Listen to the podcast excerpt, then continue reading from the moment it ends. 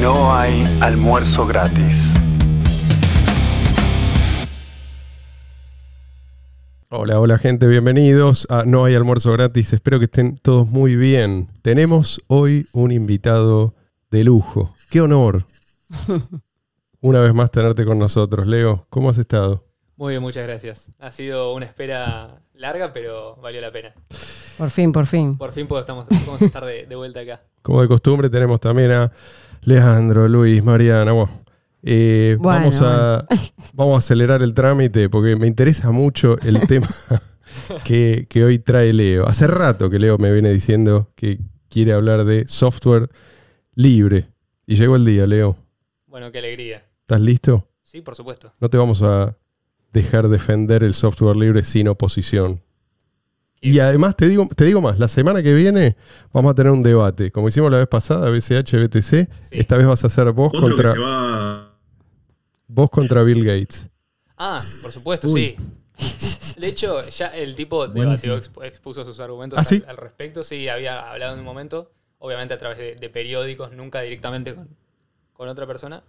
Eh, es un tema bastante interesante. Espero que Bill eh, se anime a subir el, el- el debate a su cuenta de Twitter, por lo menos, ¿no? ¿Qué sé yo, digo.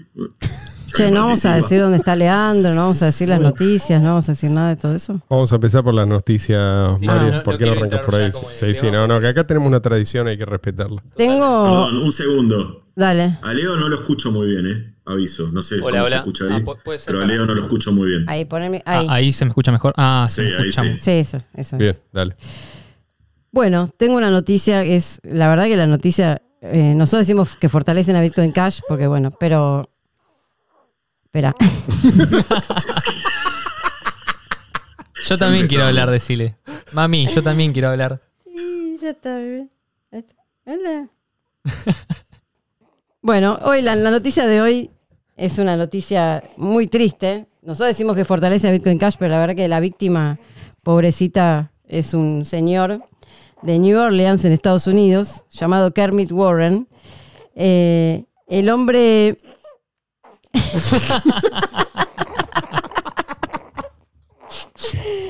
¿Qué hace, bebé? Mira, toma. Ahí está. Echalo el carajo. Ahí está. La verdad que es una noticia que, que es una triste noticia, ¿no? Hay una víctima, un hombre llamado Kermit Warren, un, señor de New Orleans, que eh, se dedicaba a lustrar botas, eran lustrabotas de, en hoteles durante mucho tiempo de su vida y tenía como un segundo trabajo juntar metal chatarra, ¿no? Eh, con el tema de la pandemia, los hoteles cerraron y qué sé yo, se quedó sin trabajo. Entonces empezó a trabajar a tiempo completo como, eh, como juntador de chatarra con el hijo. Entonces, bueno, la camioneta que tenía le quedó chica. Lo que hicieron fue conseguir una camioneta, iban a comprar una camioneta nueva para, para hacer ese trabajo en otra ciudad, en, en Ohio, en otro estado directamente. Entonces tuvieron que volar, tuvieron que tomar un avión, ¿sí? Para comprar esta camioneta y traérsela manejando. Eh, resulta ser que la TSA, que es la- el los encargados de control en los aeropuertos de Estados Unidos, cuando abordaron el avión, detectaron que tenía, él llevaba todos sus ahorros, los ahorros de toda su vida, en una valija. Detectaron que tenía el dinero en efectivo en la valija y dijeron, ese dinero se queda acá, porque no se puede transportar esa, esa cantidad de dinero en un aeropuerto. ¿Quién te crees que sos? Y, obvio. Resulta de que después, bueno, lo, lo trataron de eh, dealer de drogas y qué sé yo. lo- no, no importa la causa que le inventaron, la cuestión es que el tipo, la plata se la confiscaron, nunca más se la devolvieron y lo dejaron abordar el avión. O sea, si era una persona peligrosa, un criminal, o sea, era, era obvio que no, porque lo dejaron abordar el avión y irse a donde quería ir, tenía que ir, pero sin el dinero que se lo quedaron ellos. Así que bueno, esa es la noticia. Si Menos tan solo... que- sí, sí. Si tan solo Sí. hubiese una moneda, ¿no? Que no haga falta transportar en una Yo valija. pregunto, ¿qué sería de nosotros sin la TSA? Leandro, ¿por qué nos contás eh, a dónde estás? Veo que de fondo hay una, una estructura. ¿Por qué no la piedra. describís vos? De piedra. Estamos en el presente, en el pasado, en el futuro. eh, No, estamos en el presente, estamos en el presente.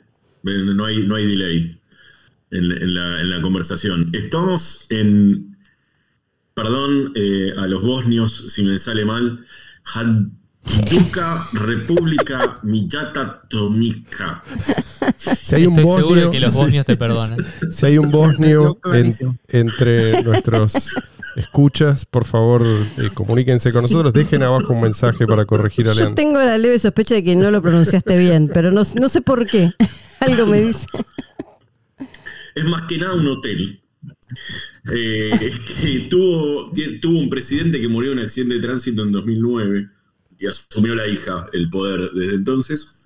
¿Cómo el el- poder, boludo? Es un, es un hotel. ¿Qué poder, No, pero ¿qué es, poder un, tenés? perdón, es un hotel, pero a su vez es un país independiente. Ah. a explicar por qué, por qué se independizó. Ah, Es un país independiente no reconocido, ¿no? Yo digo que limita con Bosnia. Las malas lenguas dicen que está dentro de Bosnia. Ajá. Y lo que pasó fue que tuvo un problema con la conexión de electricidad. Mm.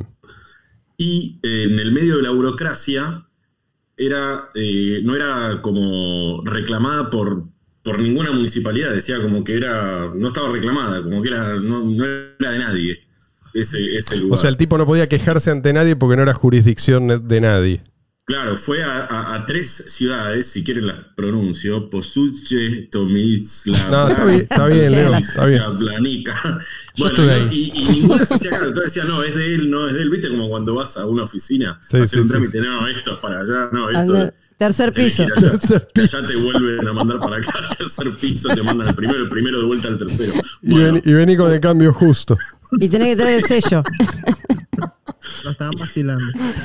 Y, y bueno, lo, lo- lo que pasó fue que el tipo dijo, bueno, muchacho, lo pago yo. Terminó pagando él el arreglo, pero dijo, señores, si, si no es de nadie, es mío. Claro. Ah. Esto es un país independiente, así que tengo pensado visitarlo, todavía funciona. Eh, tengo pensado visitarlo, perdón. Eh, Pero no has entrado. pero tengo pensado que sea reconocido por la ONU. ¿eh? Así que. Debe ser el único que tiene electricidad en la zona. es, perdón, si lo ven es un muy lindo hotel con muy linda. Es hermoso, de lo que se ve de acá es hermoso. Tiene, tiene su propia moneda incluso acá, tiene todo, pasaporte, ah, bandera. Ah, y hacen un, un desfile una vez por año. Con la bandera, con todo. Eh, y los habitantes, bueno, son los, eh, los empleados del hotel. El, el- el- el dueño. eh, Pero se Tienen la puede- visa de trabajo, digamos, ¿no? ¿Cómo? Tienen la visa de trabajo para estar ahí. Por supuesto. Hacen la Yo tengo una visa de turista ahora. Claro. Está bien. Está perfecto, nunca mejor dicho. Hotel, ese hotel opera en condición de monopolio, además. Absoluto. No se puede Mira poner. que independicemos una parte del hotel. Si hay algo que no se puede poner ahí es un hotel. Puedes ponerte cualquier comercio, pero no un hotel porque. Che, pero el hotel eh, normalmente eh, funciona como hotel también. ¿Puede ir gente a hospedarse? Sí, por supuesto, te, te dije, la- las empleadas con, con visa de trabajo son parte de, la Bien. población aquí. Eh, Muy así que tenemos electricidad, tenemos todo ahora. Me encantaría, Gracias Leandro, que, líder. que nos cuentes todo, que no te guardes nada, pero no en este momento. Tenemos acá, acá a Leo, lo trajimos, nos costó muchísimo, pero valió la pena. ¿eh? Tuvieron que convencerme. No, y aparte tenía ¿cuánto le contrato pagaron? exclusivo Sí, con otro sí. podcast. Sí, nos cobra una fortuna. Pero Le, pagan, le pagaron con EPTC, con Latin Network, ¿cómo le pagaron? Sí, todavía Sí, abrimos un canal, todavía no está. estamos tratando de. Pasa con- que eran podcast en Marte y todavía no se confirmó la transacción, así que hasta que llegue podemos, Además, grabar queremos que no confirmarla nosotros mismos. Abrimos el canal ayer y todavía no pudimos Sí. confirmar. Estamos en contra de la especialización y de la división del trabajo. Es como se dice acá en, en Buenos Aires, fiar. No sé cómo se dice en Venezuela, ¿no? Mandar una transacción de esa manera es como fiar. Porque Leo está acá a pesar de que todavía no le llegó. Sí, sí. andás a ver. Sí, sí. Claro. Leo confía en que algún día se va, se va a confirmar. Leo, empecemos por los sistemas operativos. Yo y Linux. Linux y yo. Así va a ser, sí, el la- título del próximo, de mi próximo libro.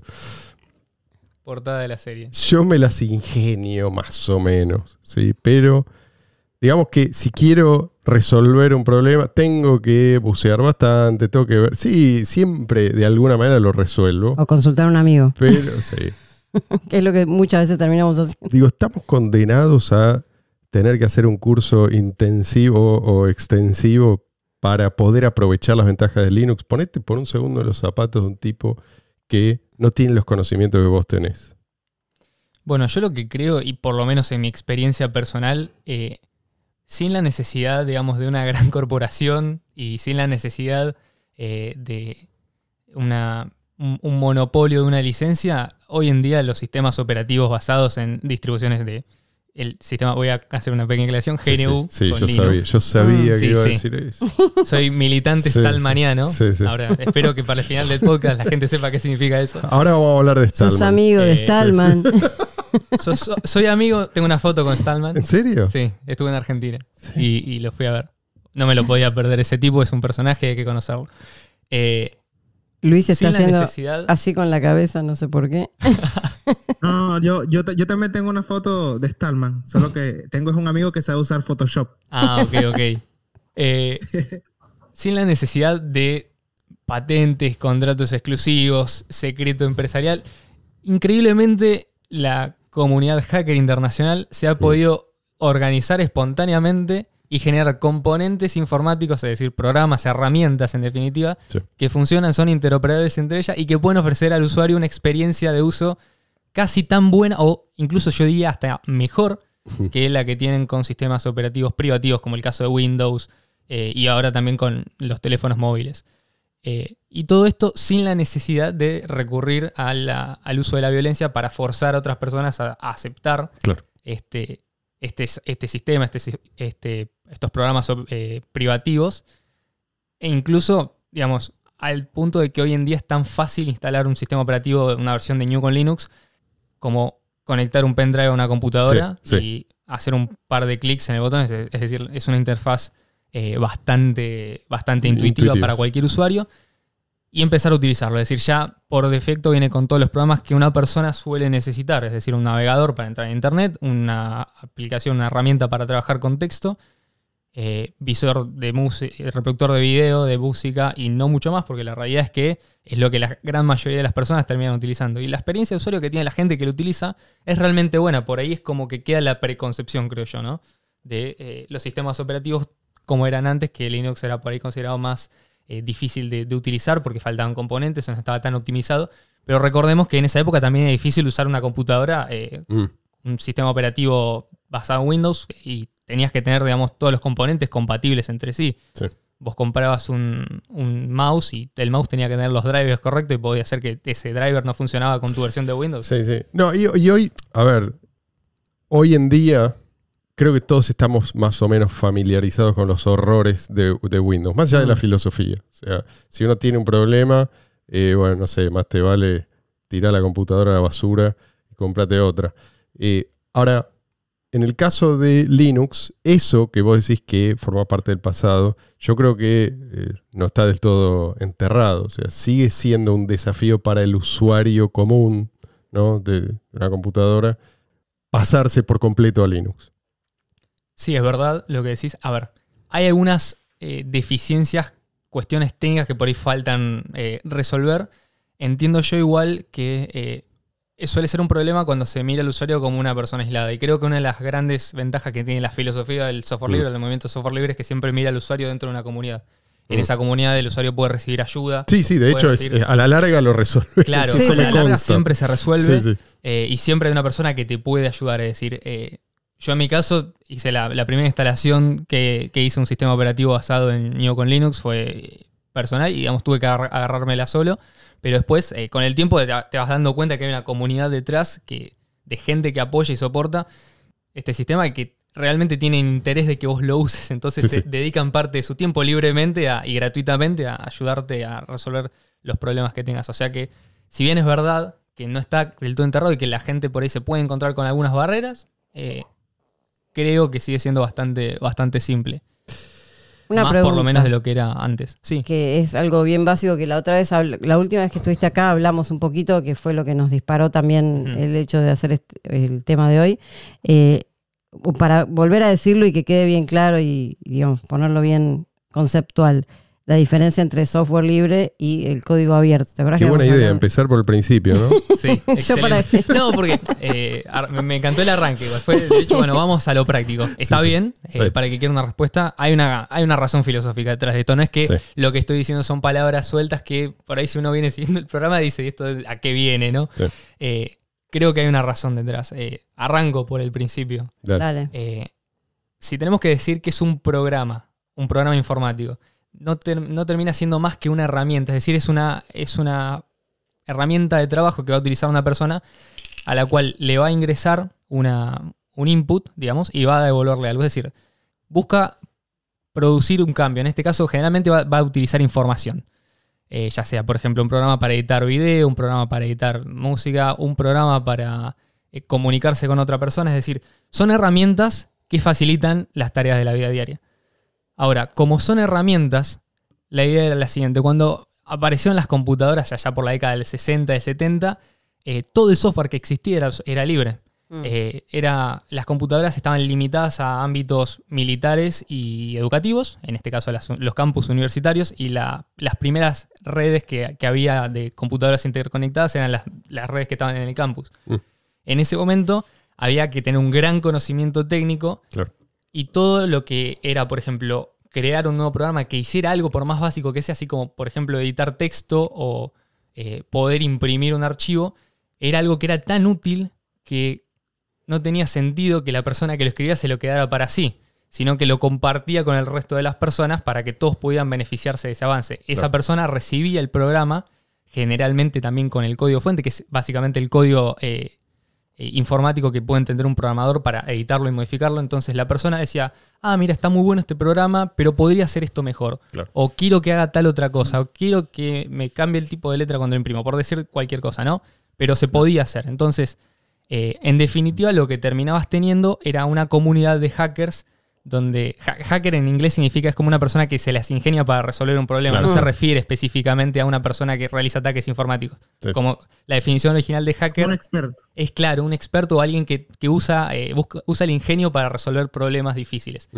Eh, entonces tenías comunidades de hackers que se compartían el software entre ellos y que hicieron posible que esto que era al principio extremadamente técnico y, y complicado de entender se fuera facilitando para que más y más este, personas lo, lo pudieran utilizar. Primero llegaron las empresas y cuando llegaron las empresas se dieron cuenta de, de lo siguiente.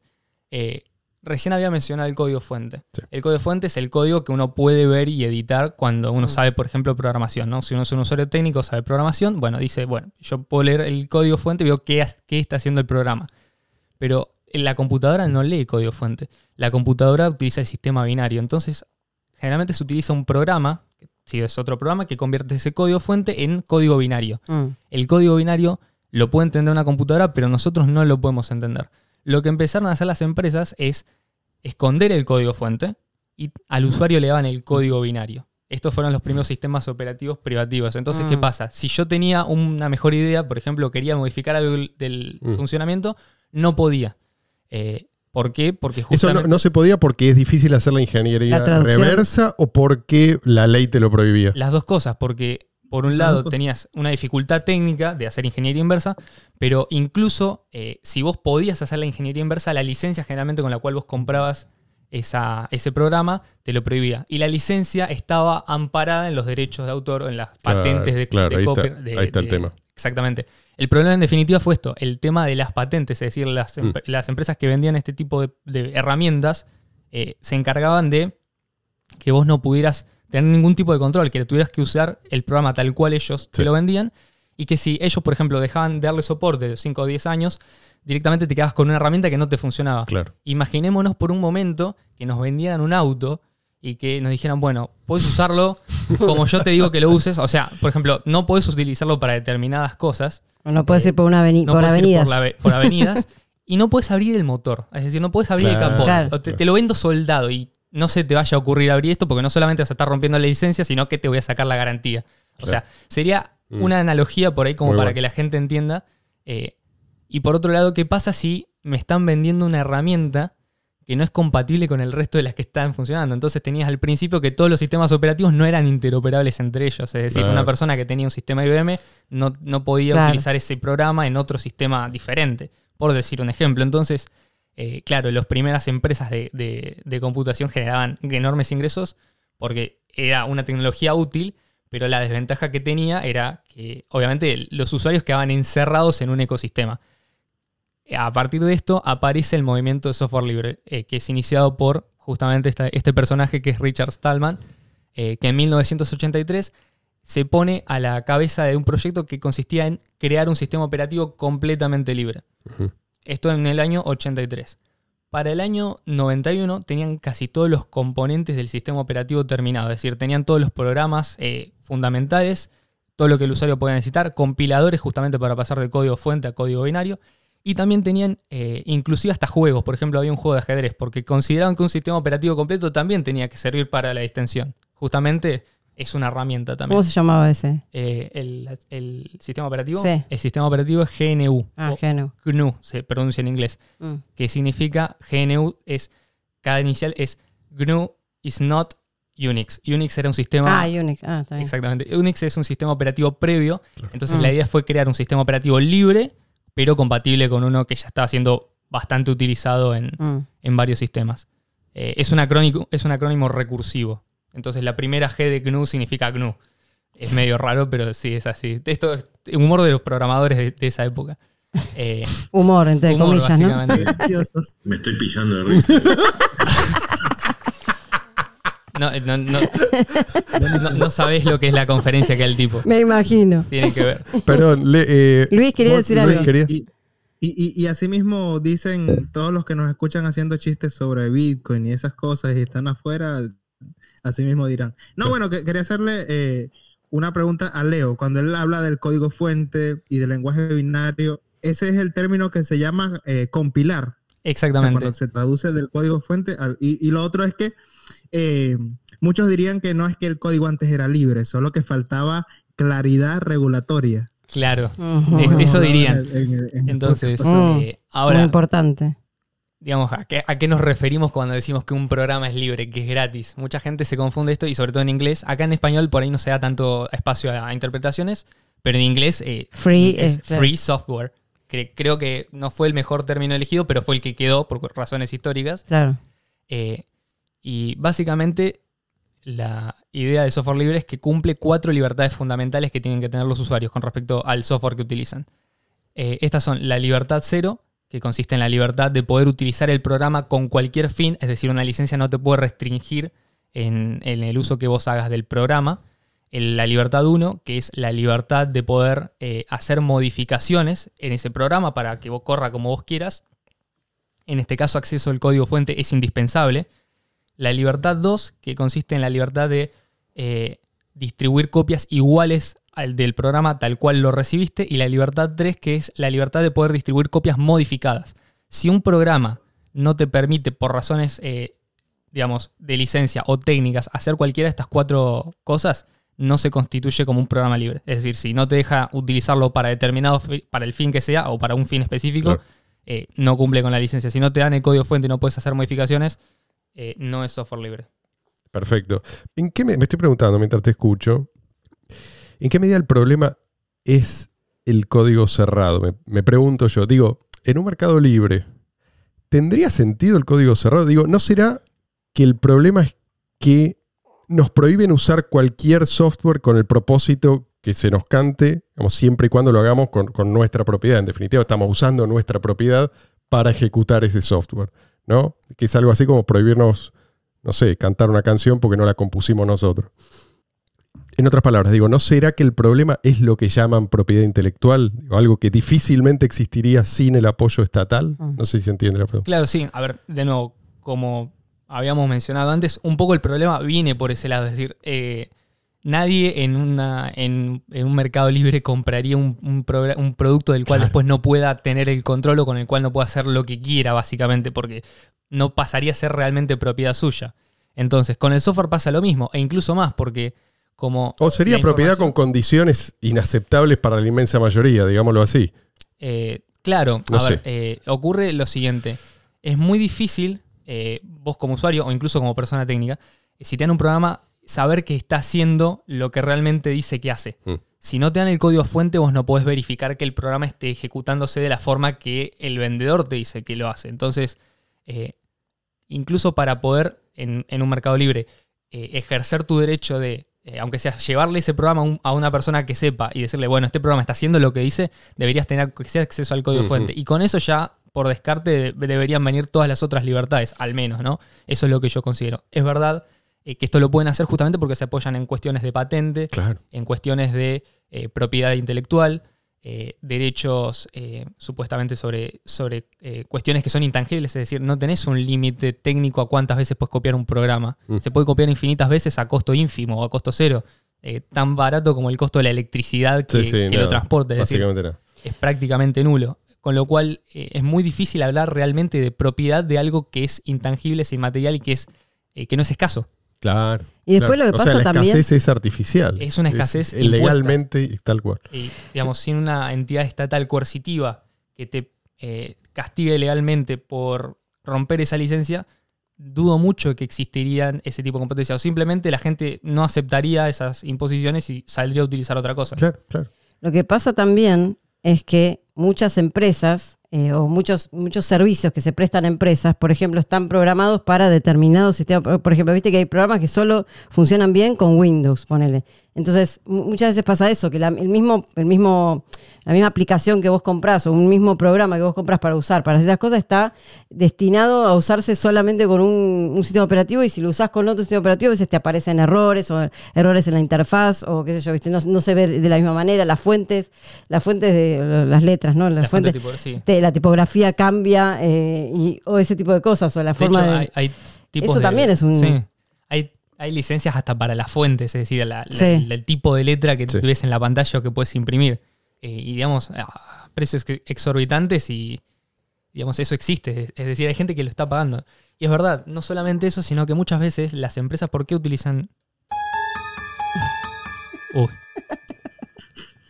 Wow. Per- Perdón que interrumpa la, la Qué mal. conversación con este delincuente. Uy, Peligroso delincuente. Ciberdelincuente. ¿Usted en qué to- se basa para decir eso, Todo el señor? aspecto de un delincuente. Si ustedes vieron, vieron- ¿se acuerdan de Barba Negra, el famoso pirata del Bueno, Caribe? es todo lo contrario. El abogado del diablo.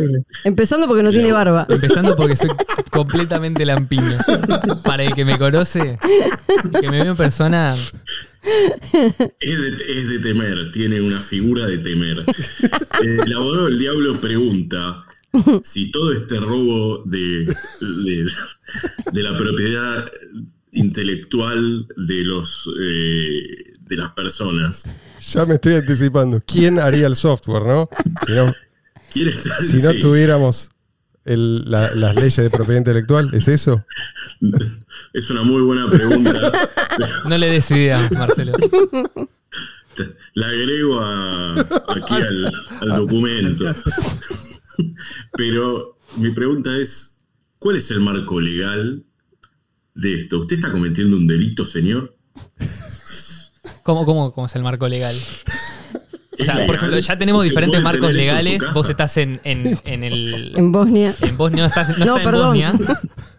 Está Perdón, en el perdón. hotel que es una nación independiente, tiene su marco legal. Y yo estoy en otro país, tiene otro marco legal diferente. ¿Cómo nos ponemos de acuerdo? ¿Cuál es el marco legal? O sea, si yo no Ya respeto está, una te, te licencia. aviso, él desaparece. Vos salís jugando porque no, no te va a contestar. Ok, ah, ok, ok. Igual no me queda clara la pregunta. Si es un delito lo que usted hace, señor, ¿es un delito en su país o cómo es el marco legal en el mundo? No es un delito. No, al contrario, no. Usar software libre justamente es un software que ya viene. O sea, se aprovecha del vacío el- el- del, marco legal actual, de hecho, eh, para garantizar eh, que la libertad que vos estás recibiendo al utilizar ese programa se la puedas pasar a otras personas.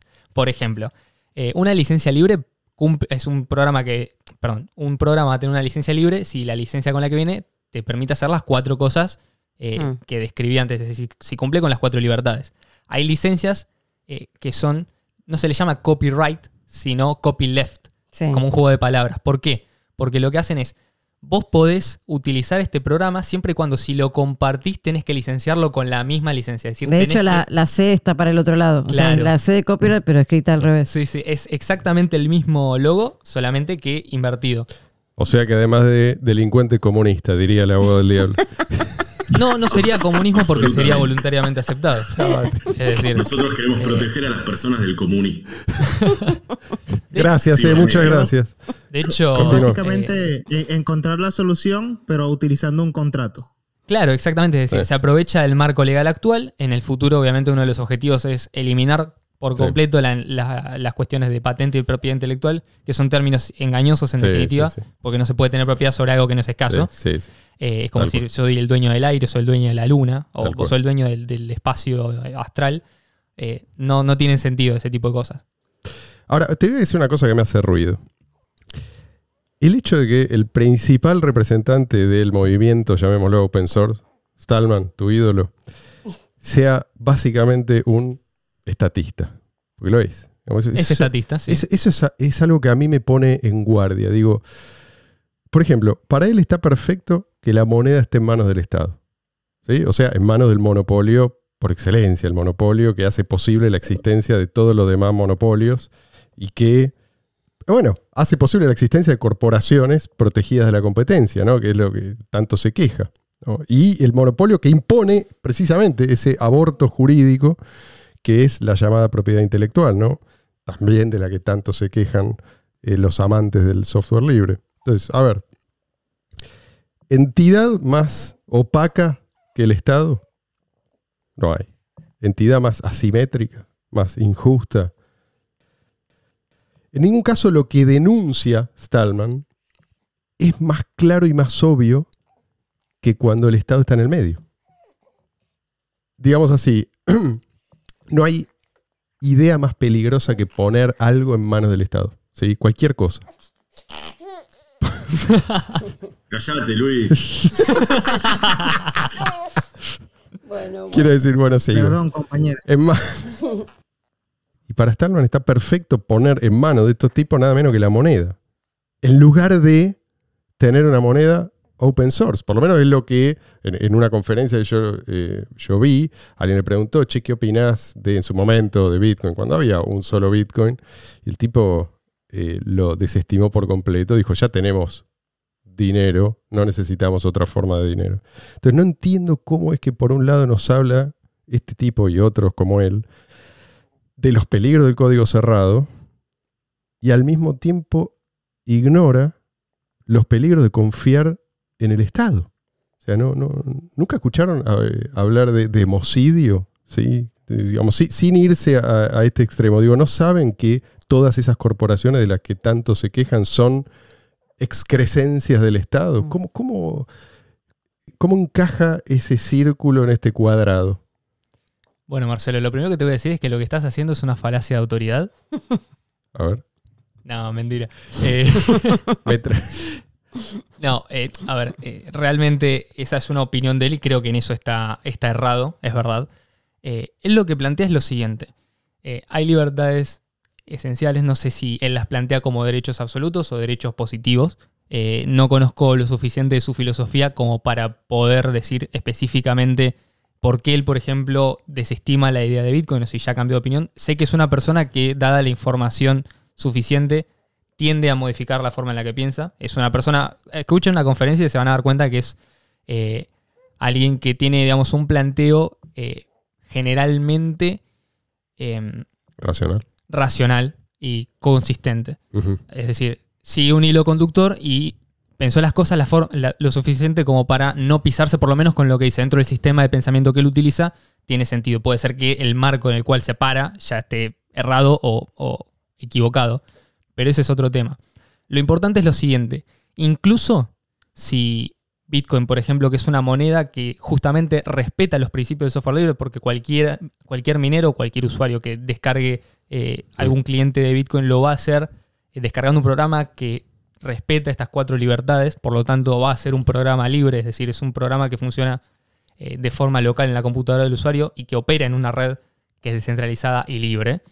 Eh, incluso si Stallman no está de acuerdo, los principios que él Hmm. eh, Defiende. defiende permiten que vos lo hagas. Es decir, Sí. él no te puede imponer no utilizar Bitcoin eh, porque justamente te estaría impidiendo el uso de un software que está distribuido con una licencia que es libre. Con lo cual, si bien por ahí lo que estaría mostrando en este caso es que él no es consistente en eso, Hmm. al menos sí es consistente con la defensa de los derechos que él considera que son fundamentales, por lo menos en el Sí, caso tampoco software. dice esto no, no debiera existir o habría que prohibirlo.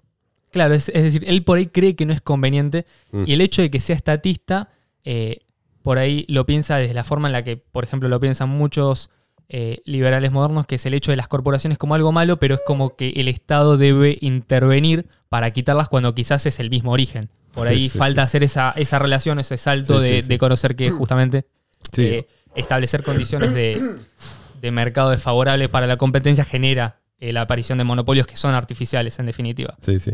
Eh, Otra vez lo escuché, no me acuerdo si él u otro de estos representantes de eh, o ideólogos pro software libre hablar de la importancia de que en el sistema educativo estatal se use Linux y otro sistema operativo. Bueno, es algo que decía Mariano, por ejemplo, ¿por qué las empresas, y es una idea que quería traer, por qué las empresas usan, usan Windows, por ejemplo? Porque la gente sabe usar Windows.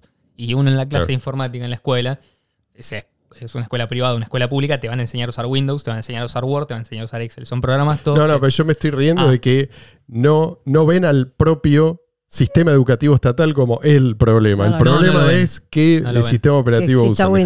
No, es decir, eh, dicen, bueno, vamos a utilizar el, el software libre directamente en eh, contextos estatales, que por lo menos si va a existir el Estado, lo más lógico sería que no utilice software que depende, porque por ejemplo en el caso de Estados Unidos, Mm. eh, todas las computadoras que tiene, o la gran mayoría, Mm. utilizan software privativo, con lo cual ya están financiando directamente, Mm. Claro, claro. con una millonada, a- o, o muchísimo más inclusive, a eh, una corporación en particular, Sí, que es sí, la sí. única que tiene la posibilidad de Claro. dar soporte a eso, es decir, no pueden ir Sí, con otro y Deben ser los contratos más lucrativos. No, y supongo, de ¿no? esa, de ver, esa en eh. el caso de Windows, por ejemplo, o sea, hay ciertas, eh, no sé, hay un programa para validar eh, prescripciones médicas, ¿no? Ponerle que es un caso que yo vi que tu- hu- hubo que hacer esto. Hubo que tener el Windows 10 y el Windows 10 original, porque si no, no te Mm, acepta el, sí, sí, por sí, ejemplo, sí. el Appligem, que es un programa para validación de, de receta. Y si no tenés Windows 10 original, no lo puedes usar. Entonces vos tenés un montón, de, o sea, un montón de cosas que te pasan cuando vos tenés una empresa sí, o sí. una, no sé, un centro Pero eso es médico, por lo que sea, imposición. este, no lo puedes usar. Eh, De vuelta, yo entiendo cómo concilian el, estati- el estatismo con, con estas ideas. Pero bueno, eso Sí. será para. Y, y otra cosa tiene que ver también con el hecho de que muchas veces uno se ve forzado a utilizar software que no es libre. Claro, Por ejemplo, Esto, ¿cuántos esto, sí, sí. estudiantes este año o el año pasado tuvieron que verse forzados a descargarse, por ejemplo, Zoom?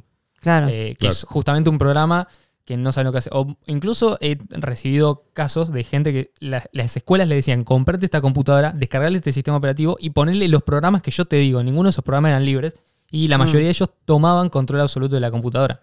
Claro. Es decir, y acá quiero ir a una cosa que era clave, eh, que es todos eh, los programas maliciosos, es decir, los que ejecutan funciones en contra del usuario, pero absolutamente todos son software privativo. Mm. Y no es coincidencia, porque es el único que te permite Claro. maltratar al usuario. sin que sin que se dé cuenta de lo que vos estás haciendo, porque en caso Lógicamente. contrario. Eh, de Sería mucho se más sabe difícil. que, por ejemplo, Windows tiene puertas de acceso traseras que pueden ser utilizadas tanto Claro. por eh, Windows como, para, eh, como por agencias de, de espionaje. Claro. eh, y que cuando detectan una vulnerabilidad, antes de arreglarla y actualizar el sistema operativo, como le haría cualquier empresa que ofrece un servicio de soporte a un sistema, eh, le avisan a las empresas, eh, a las empresas, a las entidades estatales de, de inteligencia para que las puedan aprovechar antes de que sean parcheadas. Y incluso Mm. pueden pasar meses o hasta años hasta que estas vulnerabilidades sean arregladas. Mientras tanto, Mm. les son útiles a los poderes de turno. Claro. A propósito de eso, pareciera que la privacidad y la seguridad están como condenadas a permanecer peleadas con la comodidad. No sé si... Sí, se entiende. Y, y entiendo por qué, ¿no? Eh, sobre todo cuando uno piensa en el usuario común de cripto, ¿viste? Eh, muy a menudo uno, por más que se sienta y explica, se va de esa conversación pensando, ah, ¿será que, no será que este tipo en realidad lo que necesita es simplemente un banco? ¿Sí? Porque de otra manera, tarde o temprano va a perder todo. Eh, digo, en tu opinión, ¿esto siempre va a ser así? Yo creo O- que O- eh, sí. ¿Y cuál sería la, el camino hacia la solución, si es que hay? El camino hacia la solución, a ver, por ejemplo, con respecto a esto que mencionábamos, hay un montón de, eh, por ejemplo, empre- empresas, digamos, serias, eh, gigantes, que lo que se dedican es específicamente a eh, crear sistemas operativos libres, o en su gran mayoría libres, y que el único servicio que venden es el soporte, pero el sistema operativo te lo dan no solamente de forma, o sea, con una licencia libre, sino que además te, este, te lo dan de forma gratuita. ¿Un ejemplo sería? Un ejemplo sería, por ejemplo, Ubuntu, que es eh, mantenido por Canonical. Eh, Mm. Canonical lo que hace es vender el soporte. Entonces hay un modelo de negocio, es decir, hay un mercado. Y si, por ejemplo, no querés pagarle el soporte a Canonical, eh, porque se lo querés pagar a otra, a otra empresa, lo puedes hacer tranquilamente, porque la documentación está, está el código fuente, cualquiera puede ir y Mm. modificarlo. Entonces, Pero ellos como son los que tienen más experiencia, trayectoria, y la gente la- prefiere. la gente tiende a ir con ¿Se- ellos, ¿Se puede pagar con cripto? Eh, en muchos casos te permiten donar o aceptar o pagar directamente con criptomonedas. Eh, la mayoría de las veces, como son servicios que venden a empresas que necesitan un soporte más específico Mm. empresarial, eh, normalmente aceptan pagos de medios de pago tradicional, pero supongo que con el tiempo se van a ir abarcando más este, este nueva forma de cobrar, sobre todo porque es mucho más simple, más práctico y permite abarcar clientes que de otra forma no hubieran podido llegar, por ejemplo. ¿O vos no lo Sí. ves entonces como, como una batalla perdida? No, al contrario. Es más, hay, este, digamos, si bien es cierto que hasta el día de hoy las herramientas que hemos utilizado, por ejemplo, para comunicarnos o para interactuar con otras personas, eh, no solamente no son libres, sino que muchas veces están bajo eh, el ojo que todo lo ve Mm. Sí. y, digamos, son susceptibles de ser eh, espiadas por entidades o por terceros, ya sea por la misma empresa o por entidades estatales que eh, constantemente están vigilando. Y no estoy diciendo conspiranoico, eh, sino Sí, sí, sí. lean el libro. Vigilancia Permanente de Edward Snowden, eh, que en el 2003 explicó cómo la NSA, la, la Agencia de Seguridad de Estados Unidos y de inteligencia principal de Estados Unidos, o por lo menos interna, espiaba a todos los ciudadanos del país, a los 300 millones de estadounidenses. Ahora, Eh, esto, esto que vos decís es cierto, digo, pero si a la gente, a la mayoría de gente esto no le importa, y a Sí. la mayoría parece no a la importar. mayoría estoy convencido que no le importa. Digo, ¿qué es lo que tiene que pasar? Digo, ¿no, no será que la gente va a tener que verse realmente amenazada antes de considerar algún cambio? Tiene que, tiene que pasar algo que eh, realmente te haga repensar, porque la gente eh, hoy en día usa esto, este tipo de servicios. Por ejemplo, cloud computing, ¿sí? ¿Cómo se dice? La Sí, sí. eh, La- los esto servicios de, son los básicamente, servicios sí, servidores. En general son de Google, sí. sí. en particular, el mail, el Google Drive, todo esto. La gente lo usa como si estuviera usando su propia compu, o sea, ni siquiera parece que entiende eh, claramente cuál es la diferencia y cuáles son los peligros. Digo, eh, la gente, y, los que sí entienden, quizás no ven una gran diferencia entre tercerizar este tipo de servicio y tercerizar, digamos, no sé, la producción o distribución de cualquier de leche, ¿no? O, de- o de, o de bicicletas. ¿Qué, qué le dirías al tipo que te hace esta comparación? Es lo mismo, sí, Sí. bicicletas, eh, leche y eh, Google Drive. ¿Cuál es la diferencia? Esa es la, pregunta que hacía Mariana hoy, que no sé si la llegué a responder, que era justamente cuál es la diferencia entre, eh, entre software libre y código abierto, porque a veces se utilizan como si fueran términos que son iguales. Y la realidad es que representan dos filosofías que no podrían, en mi opinión, ser más opuestas. Una representan la pelea, por, yo me identifico con el software libre, ¿por qué? Porque eh, es la pelea por mantener ah, salvaguardados nuestros derechos y nuestras libertades y poder utilizar las herramientas de la forma que a nosotros mejor nos parezca, no de la forma que nos dicen. Así sea una, este, una entidad estatal o una empresa privada, no importa. Una empresa privada que muchas veces tiene el apoyo estatal, ¿no? Pero no importa. Sí, sí. Eh, y la gente del código abierto tiene una diferencia filosófica con respecto a esto. Ellos consideran que eh, simplemente es mejor si el software es abierto y todo el mundo tiene acceso al código fuente porque va a ser más seguro, eh, va a ser más fácil de mantener, va a haber más gente que lo mire, pero no, no les importa realmente eh, preservar los derechos de los usuarios. Es decir, Hmm. si no hay una mejor alternativa, eh, si no hay una alternativa libre, por ejemplo, a un programa, una persona que defiende el software libre te va a decir, no uses ese programa, hace un sacrificio, una persona madura y digamos que está eh, consciente de cuáles son sus derechos, puede hacer un sacrificio con tal de preservar su libertad.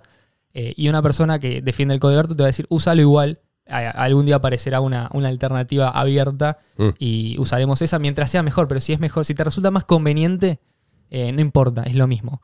Y no es, no es de sorprenderse, muchas empresas, por ejemplo Amazon, eh, Microsoft, IBM, colaboran un montón con este código abierto, siendo que son ellas mismas las principales productoras a la vez de software privativo Mm. y malware informático que se instala en las computadoras de los usuarios por defecto muchas veces. Entonces, eh, creo que ahí se nota bien la, la contradicción y un poco responde a tu pregunta, porque apunta a eso. Eh, ¿Cuál es la diferencia entre una cosa y la otra? Eh, la conveniencia.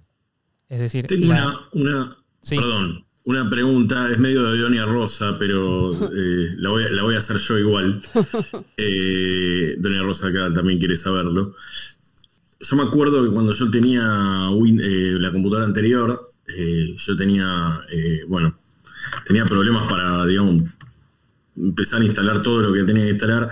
Y mi hermano menor me recomendó eh, un. eh, yo necesitaba mucho el Word y, bueno, todo eso, el, Office, digamos.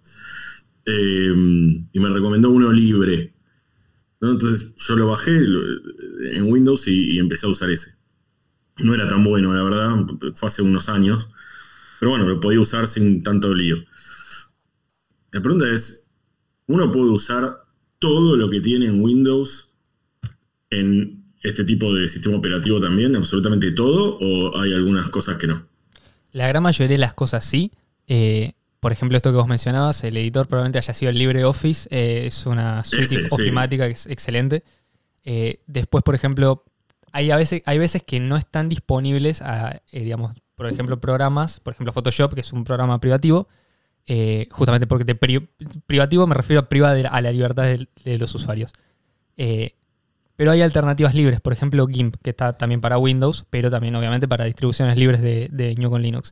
Y después, eh, si no las hubiera, yo creo que la mayoría de, los casos con el tiempo van apareciendo. ¿Y por qué la gente se dedica a crear nuevo software?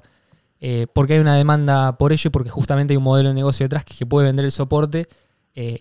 Y increíblemente esto también prueba ser rentable, es decir, justamente el proceso natural de mercado, es decir, de la gente que necesita, en este caso, una alternativa libre porque le importa preservar su, eh, su libertad, es la principal en colaborar con la aparición de este y después con el mantenimiento del mismo.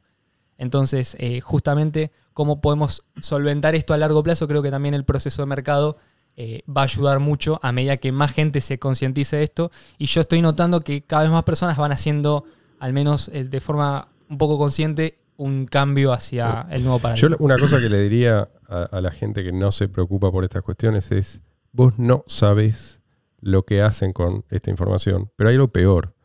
No sabés lo que pueden hacer en el futuro. ¿sí? Aún si tienen las mejores intenciones hoy, vos no sabés quién va a estar a cargo ¿sí? de esa misma organización que tiene posesión de toda esa información tuya. Yo te quería hacer una pregunta, Leo. Con respecto al tema de los celulares, porque básicamente hoy en día la mayoría de la gente usa o Android y si no el de, el de Apple, ¿no? iOS, Sí, que es el sistema de... Eh, ¿Hay algo similar a esto en desarrollo o ya desarrollado que se pueda utilizar para los celulares?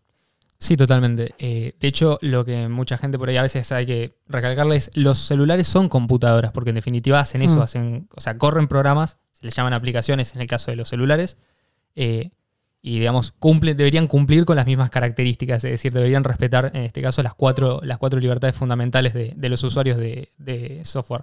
Pero eh, en el caso particular pareciera que no hay muchas opciones, simplemente tenemos un teléfono que corre Android o un teléfono que corre este, iOS. En el caso de iOS, eh, mucha alternativa no hay. No solamente el software de Apple es completamente privativo, sino que muchas veces el hardware también es difícil Sí. de manipular porque lo fabrican ellos y solamente ellos tienen las patentes para poder este, desarrollar eh, los programas. Hay unos programas muy específicos que no van sobre el sistema operativo, sino que van más abajo, digamos, más cerca de donde está el hardware, por así decirlo. Eh, si no tenés el funcionamiento interno, no conoces cómo está fabricado, es muy difícil eh, crear una alternativa libre. O sea que para mí esos quedarían, en este caso, completamente descartados. En el caso de Android es mucho más simple. Si bien tenés algunos componentes no, no libres, puedes tener igualmente un sistema operativo mayormente libre. Eh, lo que te permite la mayoría de los teléfonos con Android es eh, cargarles tu propia versión de Android que no tenga ningún componente no libre.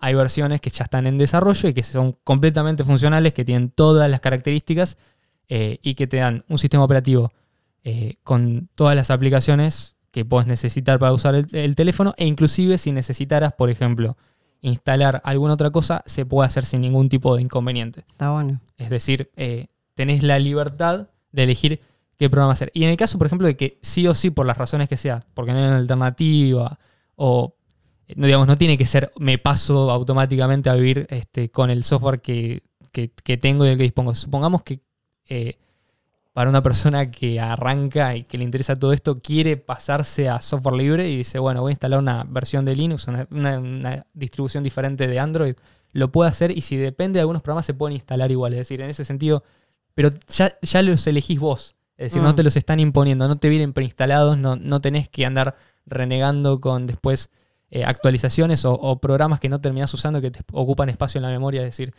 eh, ya sos mucho más libre, estás, estás más en control de cómo funcionan tus equipos.